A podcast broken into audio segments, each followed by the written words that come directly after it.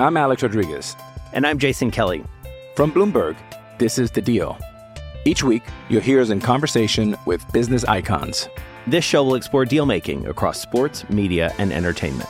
That is a harsh lesson in business. Sports is not And, uh, as simple you know, I- as bringing a bunch of big names together. I didn't want to do another stomp you out speech. It opened up so many more doors. The show is called The, The Deal. Listen to The Deal. Listen to The Deal on Spotify.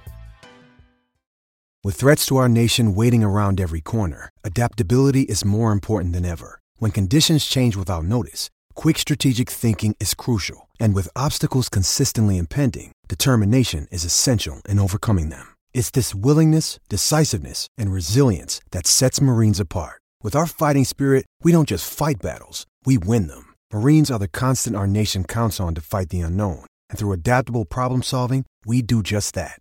Learn more at marines.com. Is that your new Lexus RX? RX plug-in hybrid. So it runs all electric. Yeah, for short trips and can switch to gas for long. Wow. What does your range anxiety therapist say? Dr. Feeney? Uh huh. He says my RX cured me. No more range anxiety therapy. Nope. Well, you're an inspiration to us all. The best selling Lexus RX lineup, now with a plug in hybrid. Click the banner to discover more. Experience amazing at your Lexus dealer. Hello, it is Ryan, and I was on a flight the other day playing one of my favorite social spin slot games on chumbacasino.com. I looked over the person sitting next to me, and you know what they were doing? They were also playing Chumba Casino. Coincidence? I think not. Everybody's loving having fun with it. Chumba Casino is home to hundreds of casino style games that you can play for free anytime, anywhere, even at 30,000 feet. So sign up now at chumbacasino.com to claim your free welcome bonus. That's chumbacasino.com and live the Chumba life. No purchase necessary. VGW Group. Void were prohibited by law. See terms and conditions. 18 plus.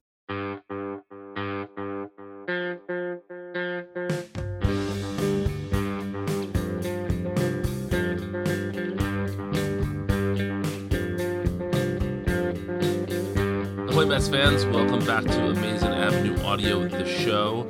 I am Brian. With me, as always, is Chris.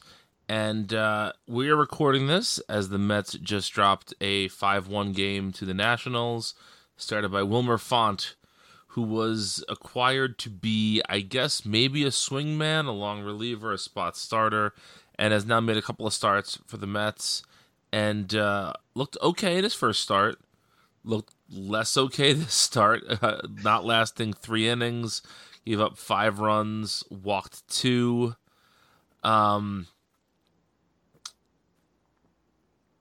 I don't know what to say about the Mets starting pitching right now. You had a really interesting sort of take on this when we were texting about this earlier. So I want you to start, and then I'm going to kind of argue with you, but kind of agree with you. So tell me right. what you said about the Mets pitching.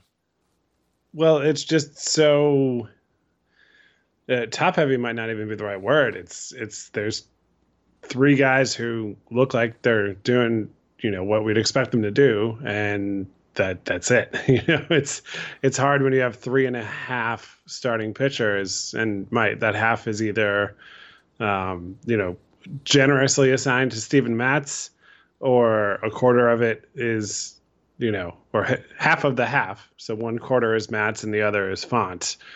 Um, yeah, I don't know. I just don't. It's it's the ultimate frustrating Mets thing. You know, these the Degrom, Syndergaard, Wheeler majority of the rotation has been outstanding lately. Um, I think it was Mike Puma. If not, apologies to the wrong or getting the beat right or wrong, but I think it was Mike Puma who pointed out uh, before tonight's game, the Mets have uh, two point something ERA, second best in baseball so far in May, and it's two weeks. You know, I don't think it was designed for anybody to take that too seriously, but yeah, I don't know. It's just you have super exciting, good pitching, and just just nothing.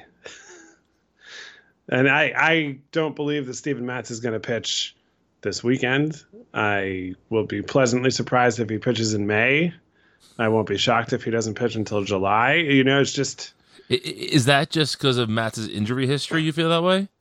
yeah. And I mean, unless over the last couple of days I missed something, that he threw a bullpen and it went great and he had no issues whatsoever. Now I gotta look this up. E- even then, I'm skeptical.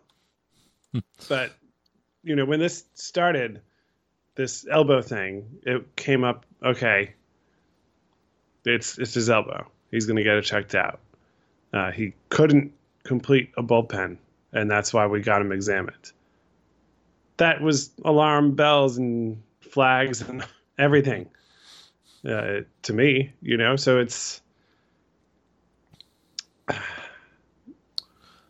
So Matz is going to throw a side session.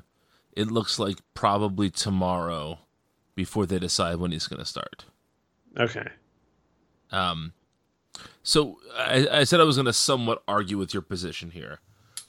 I will argue that Steven Matz has been the one of the more consistent pitchers for the Mets this season thus far. And that sure. if Matz is back, I think that they have four legitimate starting pitchers. Now, granted, you know, I'm cherry picking a little bit here. I I'm not going to totally dismiss that game he didn't get out, he didn't get a single out in, but even with that game, he's pitching to a 3.86 ERA. Um, you know, he is not walking many people. His walks are way down. Uh, you know, he's only walked 9 people over 7 starts. That's that's quite good especially because Matz is a guy who in the past has struggled with with his control a little bit. You know, he is he is not striking out a ton of batters, but he's not giving up a ton of hard contact either. Aside from that one truly horrible start, he has not given up more than 3 earned runs in a single start. You know, he's he's pitching pretty well right now. And I think when he comes back, if he comes back healthy, then the Mets have a slightly less terrible problem, which is still coming up with a fifth starter and a sixth starter, and ideally a seventh starter, so we don't have to see Vargas or Font or Oswalt or insert quad A arm here in there. But I, Flexen, I Flexen, yeah. Uh, but I don't think, I don't think Matz. I hope Matz is not as hurt as you fear he is, and I think that when Matz has been healthy, I think Matz has been absolutely fine for the Mets this year. Yeah, I can't argue with the performance. I, I think I'm just at a point where giving them the benefit of the doubt, whether it, it's it can be the individual player, the team as a whole. Uh, it's just tough to give the benefit of the doubt on an injury timeline uh, at this point. So if he gets out there and makes a start, then I'll, I'll bring it up to they have a whopping four major league starting pitchers, which is still not good. No, it's not. I. It wouldn't be so frustrating if they had seen it coming. If they had gone out and gotten somebody, uh, sure, it would be disappointing if they had gone and gotten somebody realizing Vargas wasn't the answer Matz is hurt, and now we're shuffling through. Long man Jason Vargas has to make some starts, or anybody else who you just mentioned has to make some starts. But you know, today I saw somebody reference uh, Font as a spot starter. it was like it's his second time through the rotation, and he might get a third time through. right, and okay, sure, he he doesn't pitch more than four innings, but he's still starting in a turn in the rotation. Yeah. So yeah, that that's the negative side of it. What's especially frustrating to me is that even the, when this started happening, the Mets still were comfortable doing nothing. You know, looking at, and I know every week it's like my job to bring up Gio Gonzalez because I wanted the Mets to sign him in the offseason. But Gio Gonzalez made three starts for the Brewers so far. He has given up a total of three earned runs in those three starts. He's walked four people. He has gone at least five innings in every start he's made. He is throwing to a 169 ERA. Again, all this is small sample size. I'm, you know, sing the Ted Bird Ted Berg song. I get it. But if those three starts were made for the Mets instead of two Font starts and a Vargas start, the Mets could be in a considerably better position right now. Yeah. Hey, they're convinced he's only a marginal upgrade.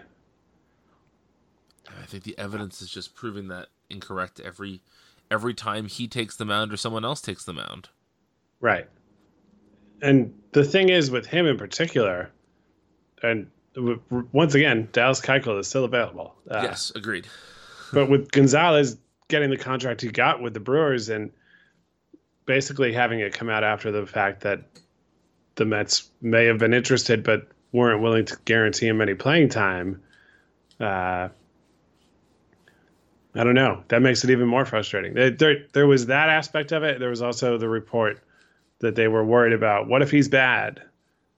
Uh, shortly before they DFA'd Travis d'Arnaud. I was just going to say that. Yeah. they didn't have to tender a contract and called up Adeiny Hechavarria who uh, I don't want to say he's useless, but he's not really doing anything that he Guillorme is, can't do. He is older, more expensive Luis Guillorme. Right. Yeah. And now, you know, he's got a spot in the 40.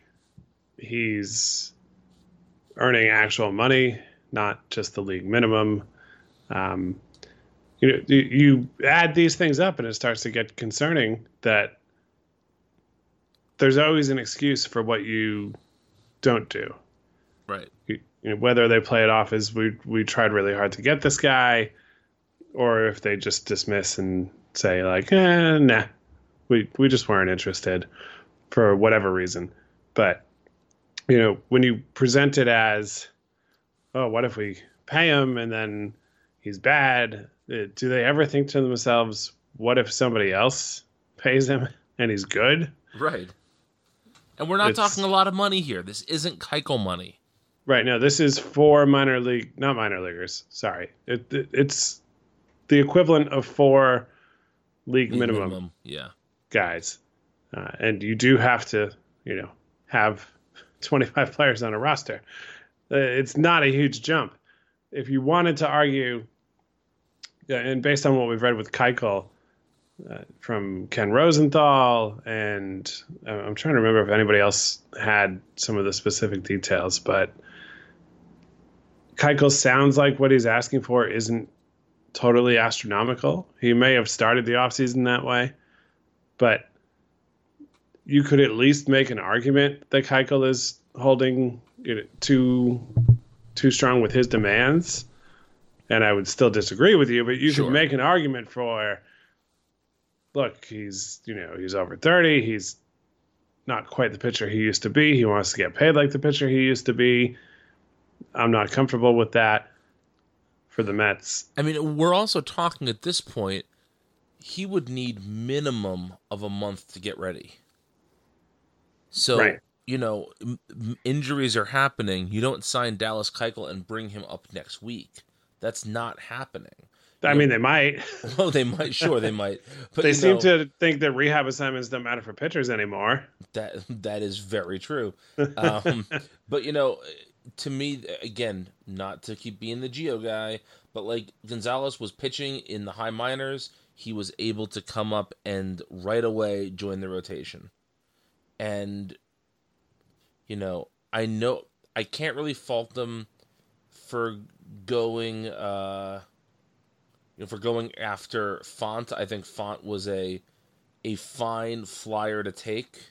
You know, you got to take those guys over the course of a season. Um, you know, you have to.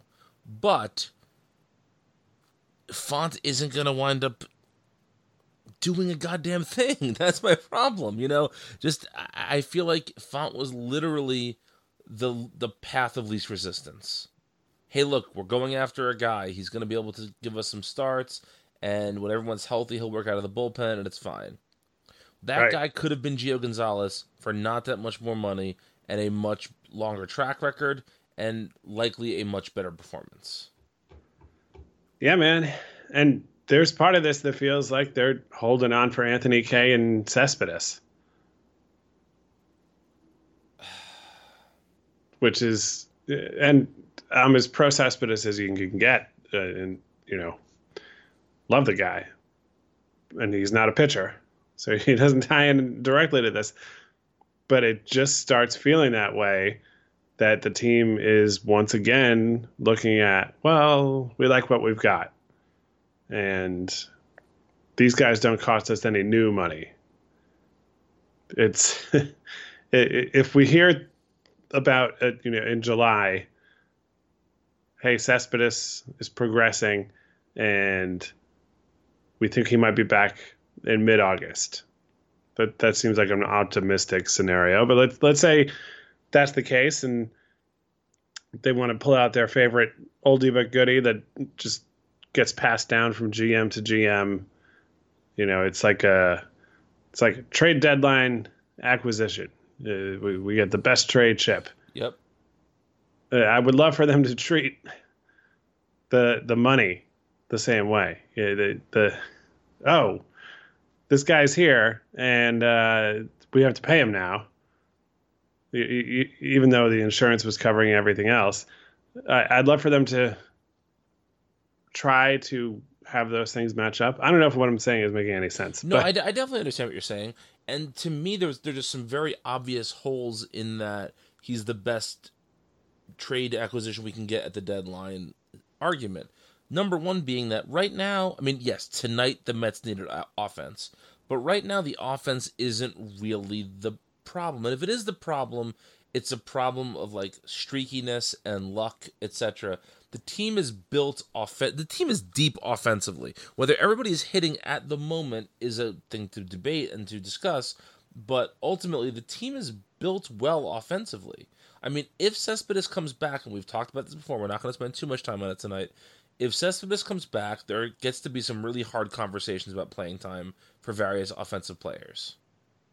That that's a real thing that this team is deep offensively. The team is not deep defensively I mean, it's not uh, deep pitching wise, and right now that is the biggest that is the biggest problem they have. And I know that their farm system is not overflowing with people who they can trade for quality starting pitching. I'm not, you know, I'm not going to go back in time and relitigate the offseason. It just seems to me like this team has not been very good on in the very small, again, tiny sample size, in the very short Brodie Van Wagenen era, it seems to me like this team is not is not very well prepared for when things that you expect to go wrong go wrong. Like nobody nobody could have been prepared for Michael Conforto swinging his shoulder off. Right? right. That, that's not an injury that happens typically, so you can't be prepared for that. But how could the Mets have not been prepared for needing another starting pitcher? Yeah. And I don't think they came into the season looking at Anthony Kay and thinking, hey, this guy's going to take Vargas' spot. I think he's gotten off to an impressive start, and you've started to see some mentions among the beat reporters that he's caught their eye and they're paying attention and all that. You know, he, he might be on the horizon in one way, shape or form, but I that wasn't that wasn't the offseason plan. no, that was not how they wrote it up in in uh, in December. Right. Uh, the, Anthony Kay wasn't uh, in the discussion when they supposedly made up the Edwin Diaz rule. Right. Exactly. So so, yeah, if if I want to be an optimist on the pitching side, it is awesome to see the other three, the three dudes who are healthy and major league pitchers, doing awesome things. Uh, to the to the point about the May ERA, even through two weeks, uh, those three had pitched coming into tonight, and it didn't change that drastically. Uh, but they had pitched 56% of the team's innings so far this month, in part because of off days and rainouts, uh, and other uh, other pitchers who were starting in the other slots not going that long in games anyway. You know, it's uh, that's great. It's just not how it breaks down over the long haul. You don't get a majority of your innings thrown by three of your starting pitchers. Right. Right. Um, I'm Alex Rodriguez. And I'm Jason Kelly. From Bloomberg, this is The Deal. Each week, you'll hear us in conversation with business icons. This show will explore deal making across sports, media, and entertainment. That is a harsh lesson in business. Sports is not uh, as you simple know, I- as bringing a bunch of big names together. I didn't want to do another stomp you out speech. It opened up so many more doors. The show is called The Deal. Listen to The Deal. Listen to the deal on Spotify. With the Lucky Land slots, you can get lucky just about anywhere. This is your captain speaking. Uh, we've got clear runway and the weather's fine, but we're just going to circle up here a while and uh, get lucky. No, no, nothing like that. It's just these cash prizes add up quick. So I suggest you sit back, keep your tray table upright, and start getting lucky. Play for free at LuckyLandSlots.com. Are you feeling lucky? No purchase necessary. Void where prohibited by law. 18 plus terms and conditions apply. See website for details. yeah, I, I, just, I had a thought while we were talking, and we we did not discuss this, so I'm sorry I'm, I'm throwing a topic at you without prior knowledge here. But how much of this do you think it can or will be uh, argued by that this is Brodie's first go around as a GM? Um, what do you mean? Like what specifically? Like at the end of the season when the Mets miss the playoffs, Ah, okay. is he gonna say like, "Listen, I didn't realize how much starting pitching depth we needed. It's my first time doing this. I'll be better next time." I don't think so. I could see. I don't think he'll say that. Well, I, I don't mean him, but do you think somebody? Do you think that's gonna be the position the team takes? Right. Somebody puts that out into the universe. Yes. Hey, for for a season as a GM, we're happy with the moves he made. We're going to give him all the resources he needs to make this team even better and push us back to the playoffs. Blah blah blah blah blah. Yes. Right. Yeah, I, I could see.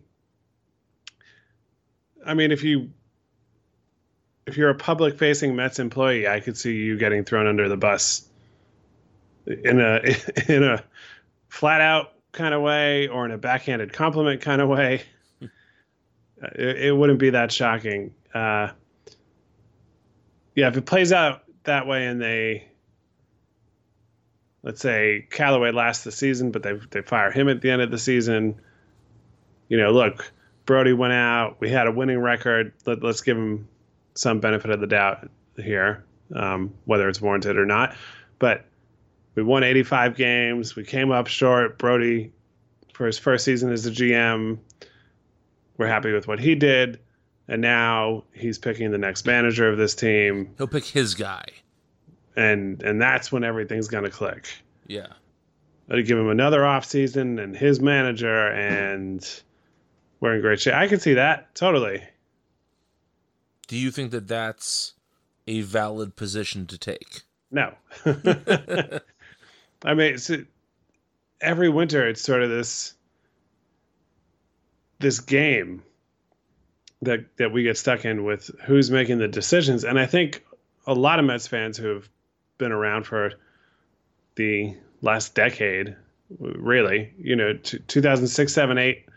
Obviously, there was heartbreak involved to end all of those seasons, but those were good teams. Yes. Those were competitive teams. You could go back with hindsight and, and tweak some things here or there uh, to make them, you know, make them all better, put them all over the top. But those were good, contending, competitive teams. Not the best in Mets history with seven and eight. Uh, and 2006 wasn't technically either, but that was one of the most dominant seasons the team's ever had. Yes. But that era and, ends. and, City, and, and and also that that era was really done in by injuries. Mhm. You know, the, the 2006 team, if ha- if they had their healthy starting pitching, I think it's a very different story. yeah, yeah, and and they got pretty far without it. Yeah, exactly. So anyway, sorry. But- go ahead. Yeah, no. So if, if you've been tuned in for this last decade, you've had this sort of endless cycle. Oh, was it the GM who made this decision, or who went with this guy who was cheaper instead of this other guy who was more expensive, or was it the Wilpons? And I think they've enjoyed having the flexibility. Uh, you know, payroll flexibility is the infamous phrase. but I think that flexibility to deflect blame or make it a mystery, uh, put it out into the universe that it could be the GM's call. The, there were years there where it was like, well, Sandy Alderson, uh, he just doesn't like spending money. You know, that, that that that's all it is. That that kind of messaging, whether it wasn't coming out in press releases, but things that would come up and and get said. Uh, and I think that benefits them. The more that we try to figure it out, uh, the and and play the finger pointing game within the Mets, uh, I think we lose sight of it. I think a lot of people have gotten to a point that they will chalk it up to the Wilpons. I, you know, I don't think anybody saw this offseason happen and said Brodie Van Wagenen doesn't realize that Manny Machado was good. right. yeah. Yeah. There there are some other decisions that have been made that make me question what exactly they prioritize or what what they weight heavily. Things that we've already mentioned in this episode, but I think he realizes that Manny Machado is uh, I said good, but great. One of the better players in all the all the baseball. I think he knows Bryce Harper is really really good. I, I don't think he was the one who decided, you know, we're not to even consider these guys. I agree with that. So, yeah, this is this is it's all focused on the pitching. We've gone a little bit uh, all over the place, but that that sort of sums up the Mets. Yeah, exactly. And you know, you mentioned this before, and we had talked about this before the show, so I do want to get to this. But you know, one of the reasons that Mickey Callaway was hired to be the Mets manager was his experience as a pitching coach, and that the Mets felt, or at least the Wilpons had felt like, and and Alderson, I'll put this on him too. You know, felt like the Mets needed a manager who had more experience dealing with pitchers. And he was he was billed as this you know pitching coach phenom who was going to really be a positive force for the pitchers on the team. And maybe all the pitchers on the team love mickey. I don't know. I'm not on the clubhouse. But it seems to me like most of his gaffes that he's made as a manager have been directly related to the pitching staff and so I know we have no say in the matter. I know we don't we have no inside information. If the Mets do not succeed this season, if they don't make the playoffs, if they don't keep it close to the final week of the season, is there any chance that Callaway is back next year? I'm gonna say no. Like he's got to win right now, I think, to to keep his job. Yeah. Whether or not it's fair is another question. Absolutely. That's I, not what I'm asking. And I, I'm not his biggest supporter either. But yeah, I think he'd have to at least get them to the playoffs to keep the job. You don't think if he if he keeps them in until the end of the season and they fight real hard, you don't think that's enough? Maybe. Certainly, if they don't have a winning record, he's gone. Okay. I guess I would I would bet on him being gone without a playoff appearance.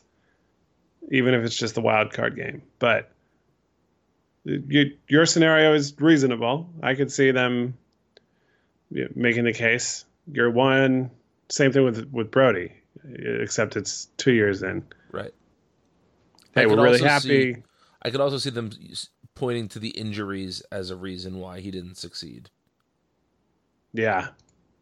Depending what the injury situation looks like at the end of the season. You know, it's hard to tell that now. Right. Right now, they've been pretty lucky. They haven't really had injuries. Uh, well, that's not La- true. Okay. They they for for a normal baseball team, especially the Mets. Sure, Lowrie has been gone, uh, and we're dealing with this Matz Vargas thing right now. So it's not nothing, but Conforto, Alonso, McNeil, Degrom, Syndergaard, Wheeler, Rosario, Nimmo, um, Diaz. Yeah, Edwin Diaz, Cano. They've all been healthy. I guess okay, Familia and Justin Wilson. So it's not zero, but it's it's within the it's within the, within the normal scope of injuries for a team to have had in the first six weeks of the season. Right. They're not the Yankees. Right. On the injury front. So or or on any front, really. But Well yeah. That's a different story altogether. Um I I uh I have mixed feelings about Callaway. You know, on one hand, I think that Callaway seems like a guy who maybe could keep the clubhouse motivated. He seems like a pretty good motivator. That's important, I suppose.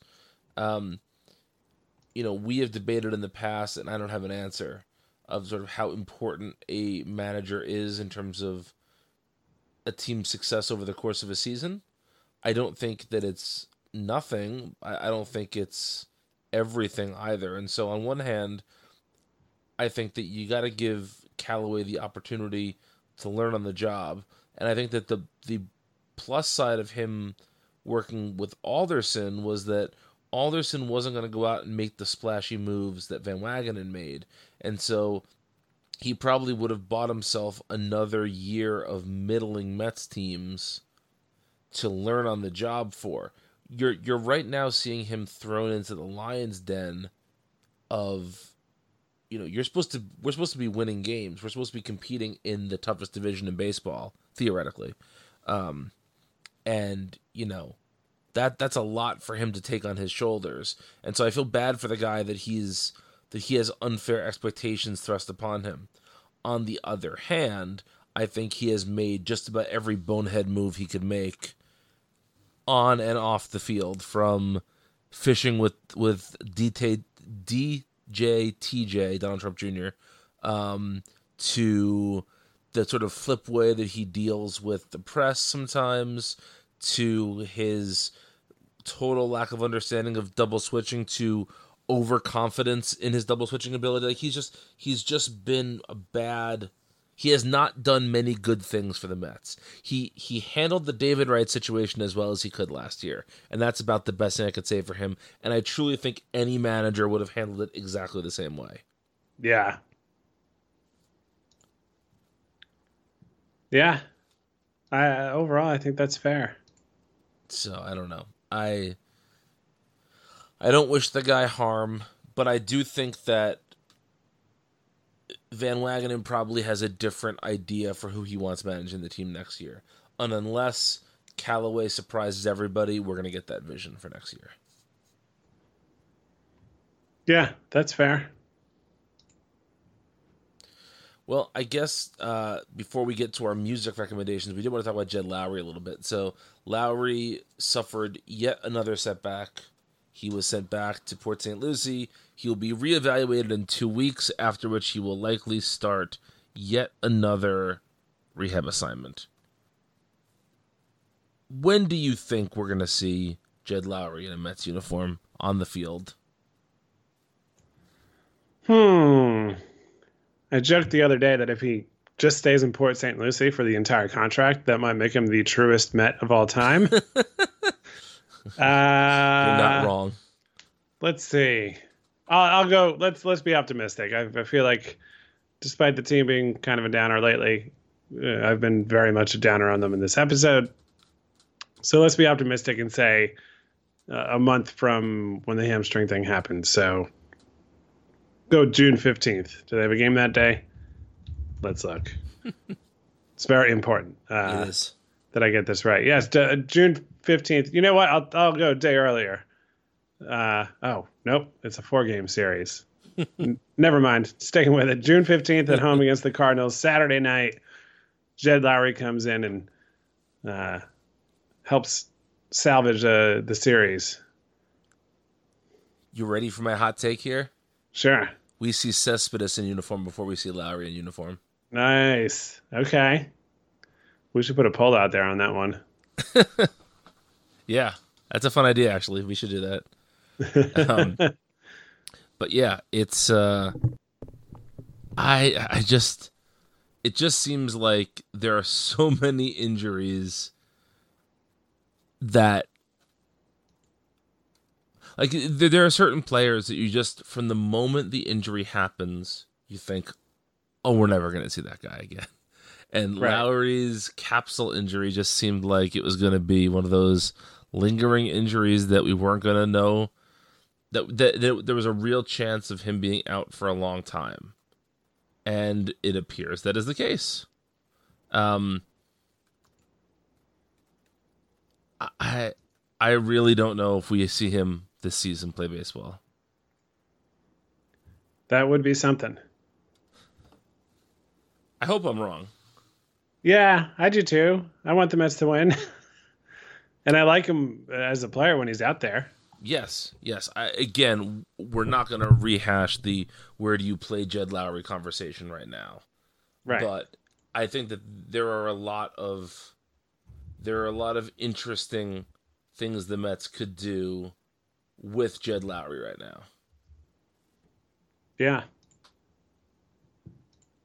All right, a couple, a couple of quick rapid fire questions for you. I just thought up, and then we'll get to uh, our music recommendations for this week.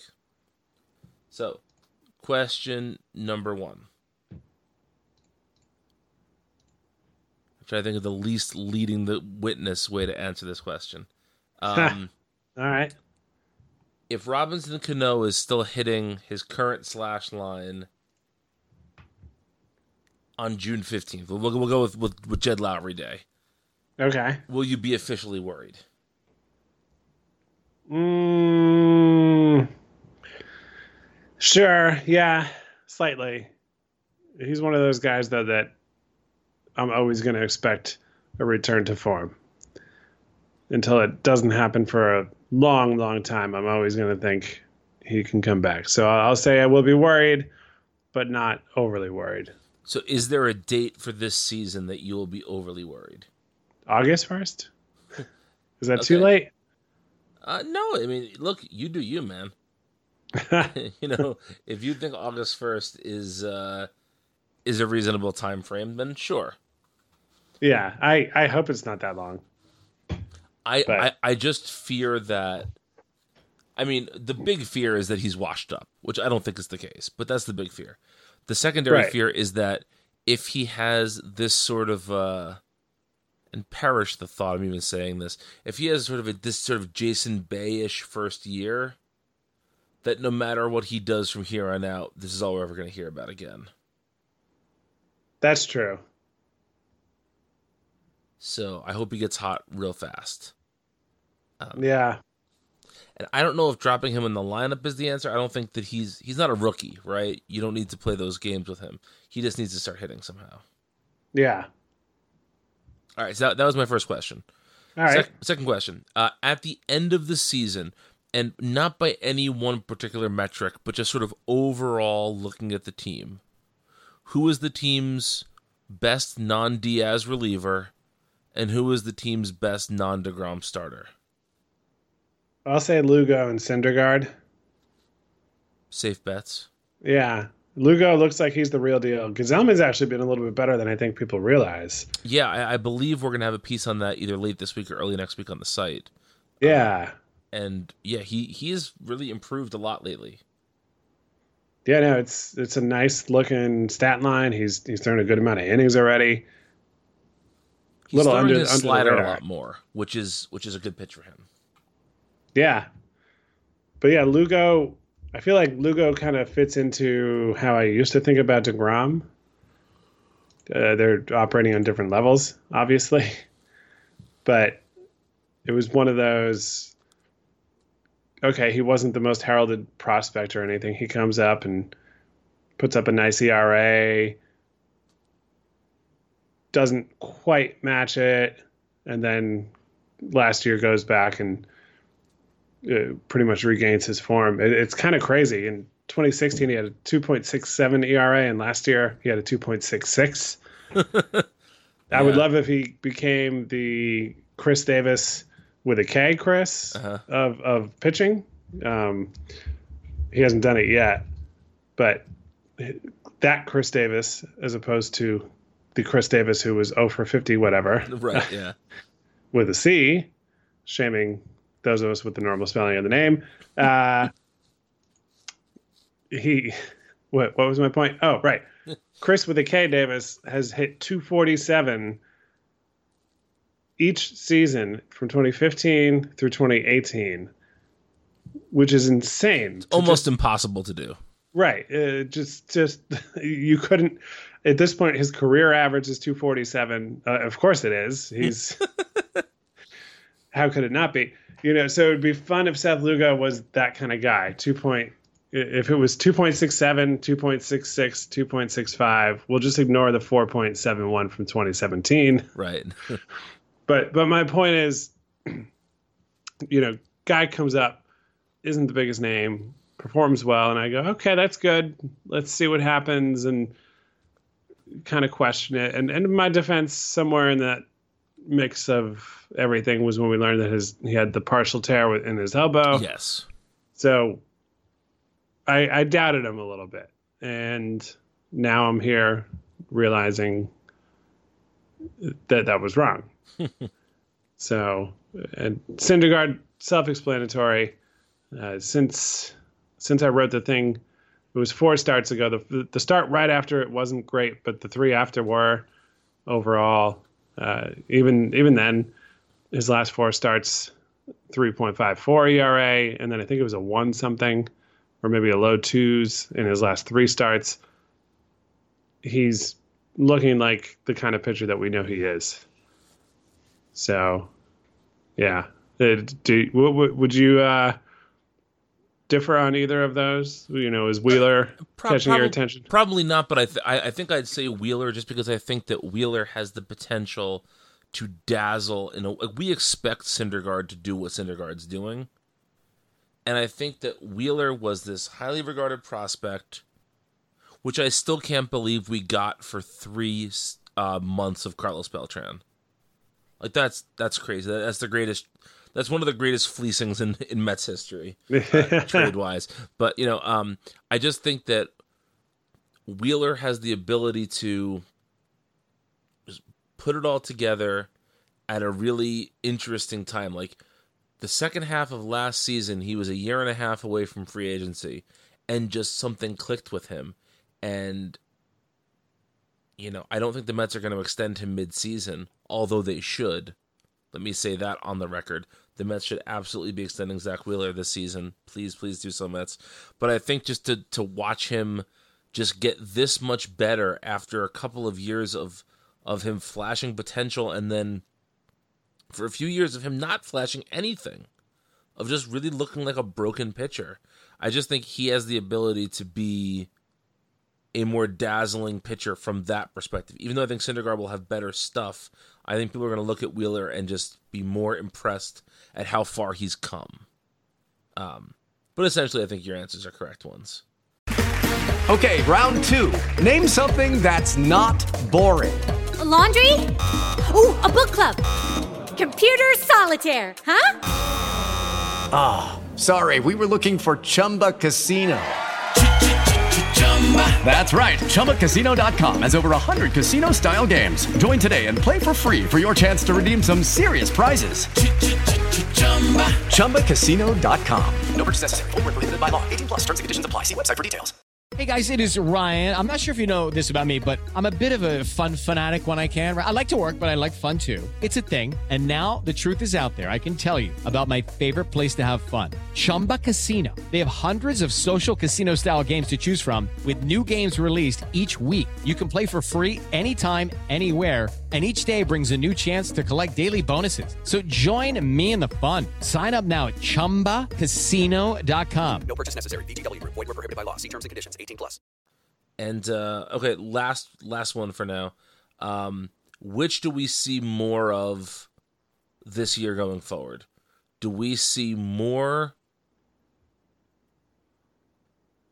Uh, how, how can I put this? Do we see more backup catchers coming for the Mets? Like not not Nido essentially. You know, do we do we see more backup catchers become come up for the Mets, or do we see more complete games from non Degrom starters? I'll go complete games, non Degrom. I, I, if somebody that, gets hurt, that that, that changes things. But it, it, regular operating, I think Nido is locked in. You, you think he is? Yeah, I don't know why, but I think he is. I don't know what his deal is going to be. That's a guy I feel like I think there there are certain players that you want your franchise to not bring up until they are absolutely ready. And I feel like Nido is this Nido's third season already? It is. I mean, the first one was team? right. The first one was ten plate appearances, but it is. It's Right. his third with the it's the third one that shows up on uh, Fangraphs and Baseball Reference. right, yeah. Uh, so it just seems like it's a like Nido is a player that they were relatively high on at a, at a time, and they just insisted on bringing him up too early a bunch of times, and I wonder if he'll ever if he'll ever do what he could have done if he was handled properly. Hmm. Yeah. I don't know. We'll see. I, would not be surprised if we saw three additional backup catchers get starts for the Mets this year. Okay. I don't, I don't know who Re- those three Rene guys Rivera's Rene Rivera's return. Yes. yeah, I don't know who those three guys are, but it just seems to me like uh, that's going to be who it is. And it's going to piss me off every time that it's not Devin Mesoraco. Yes. I asked Allison this last week. Do you think there's any chance at a, a reconciliation there? Hmm. I'm gonna say no. Just because it seemed like Mesoraco was so pissed, and also, I'm I'm not criticizing him, but it does seem like perhaps there was this thought in his head that he wasn't wherever he wound up. If he didn't make a major league roster, he was going to retire anyway. Okay. Basically, okay, I'm I'm. He's not that old, but catching beats you up, and he's dealt with a lot of injuries. Sure. He's 30. He's had major league success, but obviously his career hasn't panned out the way that you know you might have hoped when he was the prospect, Right.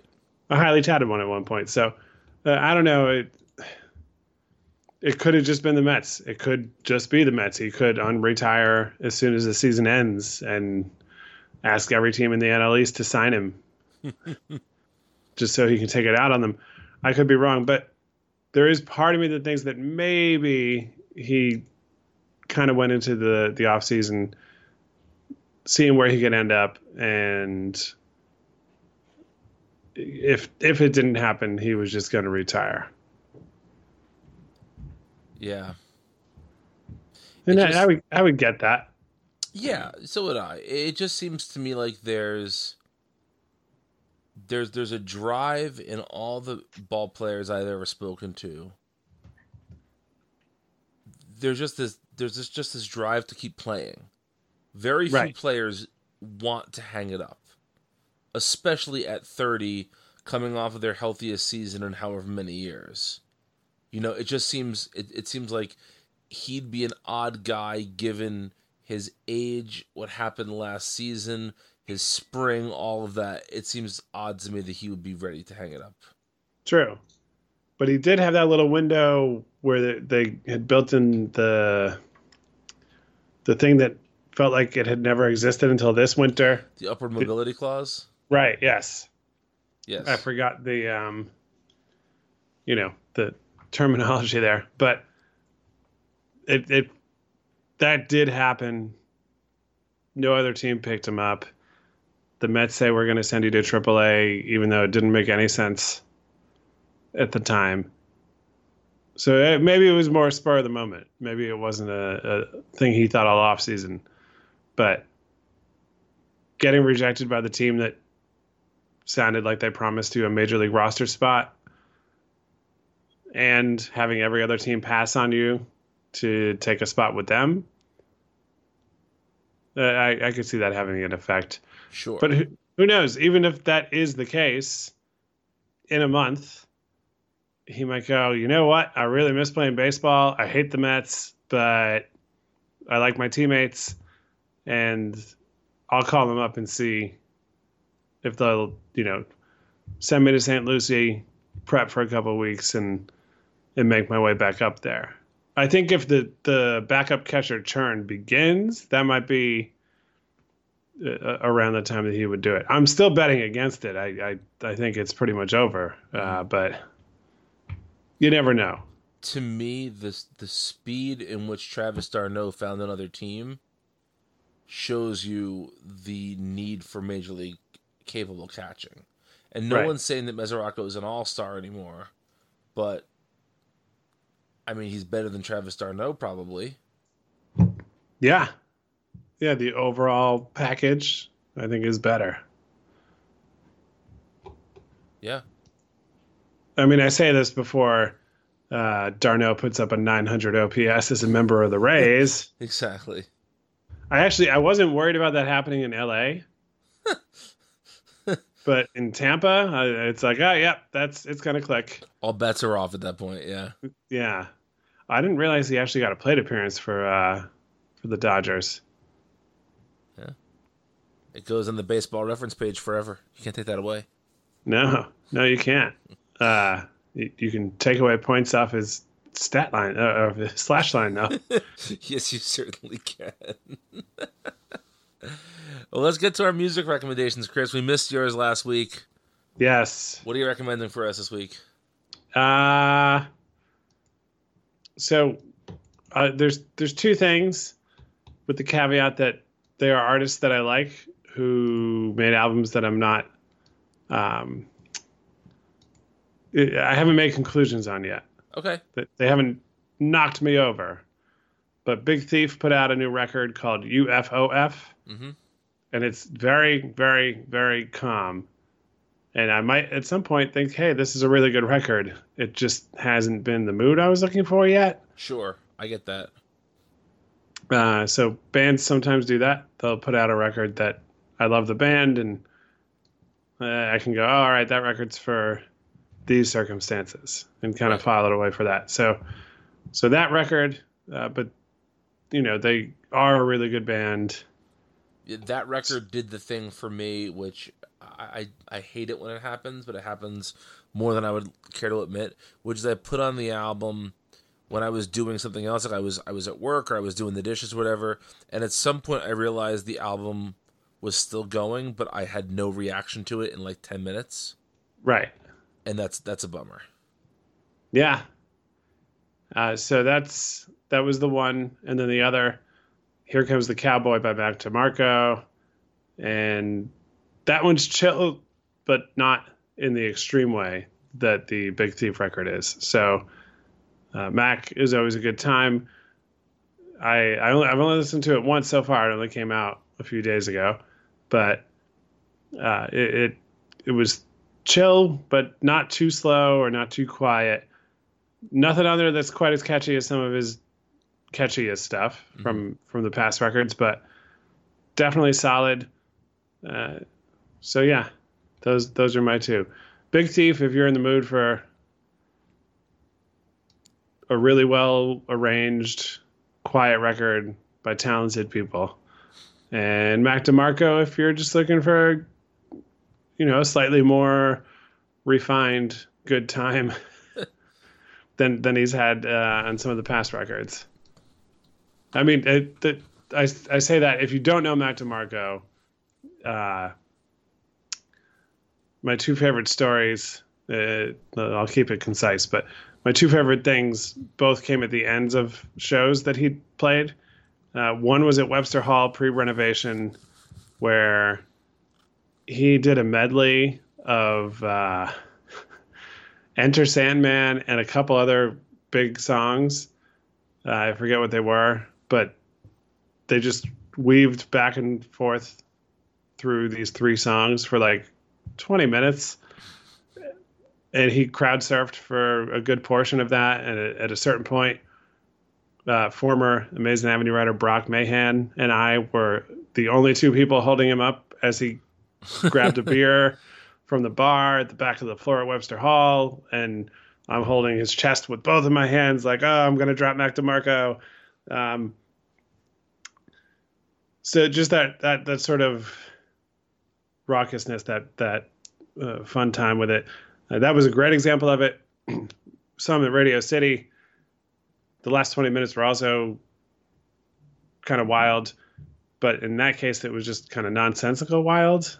Like there was this, um, I, I don't even know what the right word is, like large puppet skeleton of a T Rex. And he kind of just got in it and ran around in it for a while, and there wasn't really that much music going on. Um, so yeah, that's my Mac DeMarco thing. My favorite Mac DeMarco thing is at the end of his EP from a couple years ago, he gave out his actual address and said, "Stop by for some coffee." Yes, he did. yep. Which I was tempted to do a few times, but never actually did. Yeah. I think that'd be a very awkward thing to do. Be like, hey, I listened to your record. Here I am.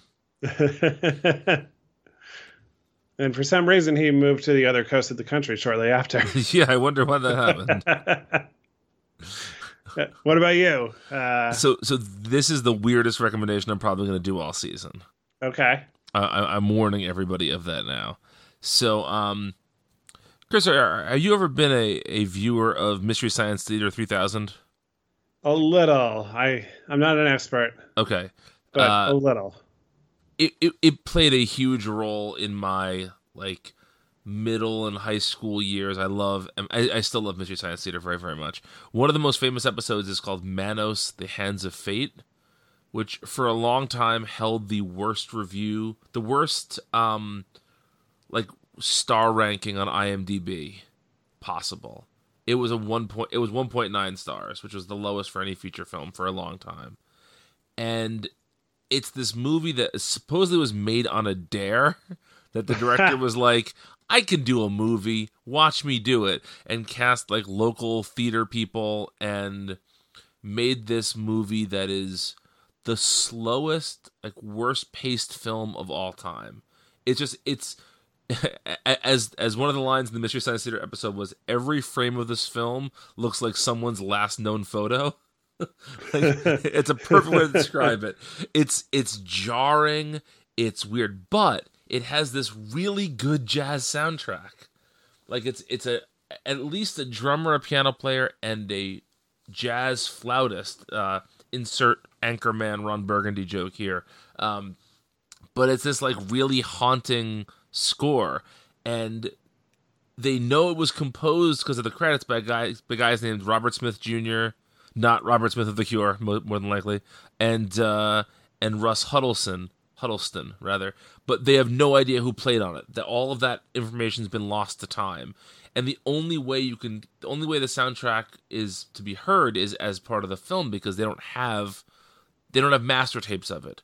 But that didn't stop somebody from a couple of years ago remastering it and releasing it on vinyl.